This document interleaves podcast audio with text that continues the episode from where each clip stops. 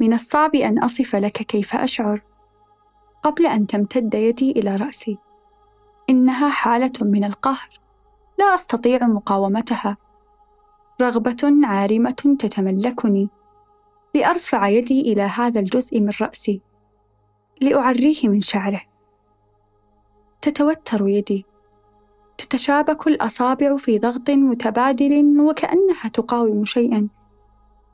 وكأنها تضغط على شيء تحتويه لتحطمه وتدريجيا تتخاذل فتتباعد مستسلمة. وفي نفس الوقت أحس بأشياء غريبة في تلك المنطقة من رأسي. شيء يسري تحت الجلد فيقلق جذور شعري وأكاد أحس بكل شعرة على حدة. يتركز كل الإحساس في هذه المنطقة وتتحرك مشاعري تجاهها. وكأنها تنادي أو تستغيث فتهرع يدي إليها وعند هذه اللحظة ينصرف وعيي عنها وبدون إرادة أو فهم أنتزعه شعرة شعرة.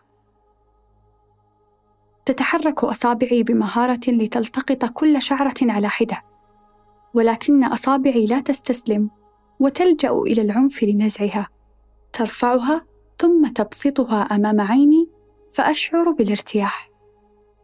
وتعاود الأصابع نشاطها مرة تلو مرة حتى تهدأ نفسي أو حتى أحس بألم شديد في هذه المنطقة من الرأس التي انتزع معظم ما فيها من الشعر مرة واحدة. تسألني ألا أخاف أن أفقد كل شعري بهذه الطريقة؟ أجيب كاني لا أفكر في هذا كثيرا. إنني أحاول دائما تغطيته. وإذا كنت خائفة حقا لما كررت هذا الأمر مئات المرات حتى فقدت نصف شعري كما ترى. أقول لك إنها رغبة عارمة قهرية تدفعني دفعا إلى انتزاع شعري. إذا قاومتها أشعر بقلق وغيظ ولا تهدأ نفسي إلا بعد أن أشعر بالألم في رأسي بعد أن أنزع أكبر قدر من الشعر. لا أستطيع أن أقرأ أو أكتب إلا وأصابعي تمارس هوايتها في شعري. حين أتأهب للنوم، حين أكون وحيدة، وحين يسرح خيالي بعيدا وتستولي علي أحلام اليقظة. وعندما أشعر بالغيظ من إنسان أو أجلس حزينة مهمومة لسبب أو من دون سبب. تنبهني أمي فأتوقف. دهشتها تحولت إلى قلق ثم إلى غضب، وأصبحت متفرغة لمراقبتي لتحول بين أصابعي وشعري. هذه الحالة تسمى هوس نتف الشعر.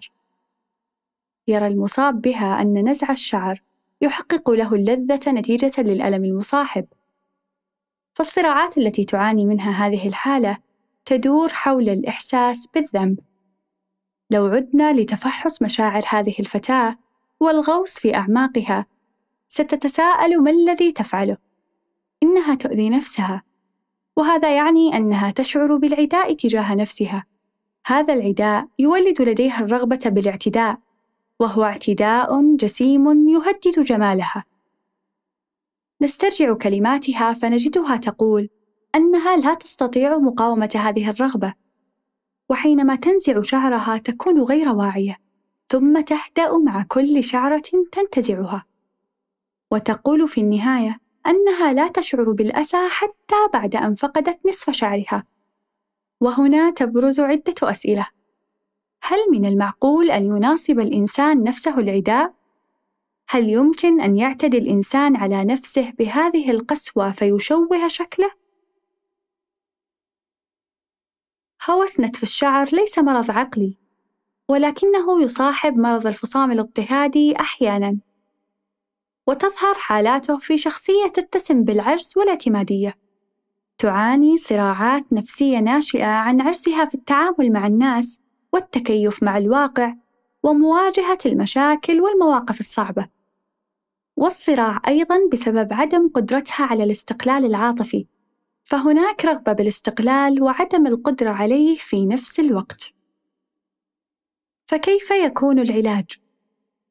العلاج يبدأ بأن نبحث عن الجذور العميقة لاحتياجات هذا الإنسان. نبحث عن أسباب الإحباط والصراعات التي عاشها وكبتها. العلاج في أن نكشف الغطاء وننظر إلى الداخل. فلو ساعدنا المريض على أن يرى أعماقه، فهذه ستكون بداية الطريق. سيتكون لديه وعي بالأسباب التي تختفي وراء هذا العرض. في أن يعرف أنه يعتدي على ذاته لأنه إنسان محبط لم تشبع رغباته واحتياجاته الأساسية. فعاش وهو يغلي من الداخل بصراعات سببت له القلق. والعلاج لا يهدف إلى إزالة القلق، بل إلى تقوية دفاعات المريض ضد القلق، أي أنه يقوى على السيطرة. العلاج يهدف إلى ترتيب مقابلات للإنسان مع ذاته، فتحدث مواجهة واقعية تضمن له الرؤية الصحيحة لهذا الواقع. بالتالي يبدأ في تكوين دفاعات صحيحة وصحية، وبذلك يستطيع أن يسيطر على قلقه ويصفي صراعاته ويحقق تكيفا مجزيا يشبع احتياجاته الوجدانية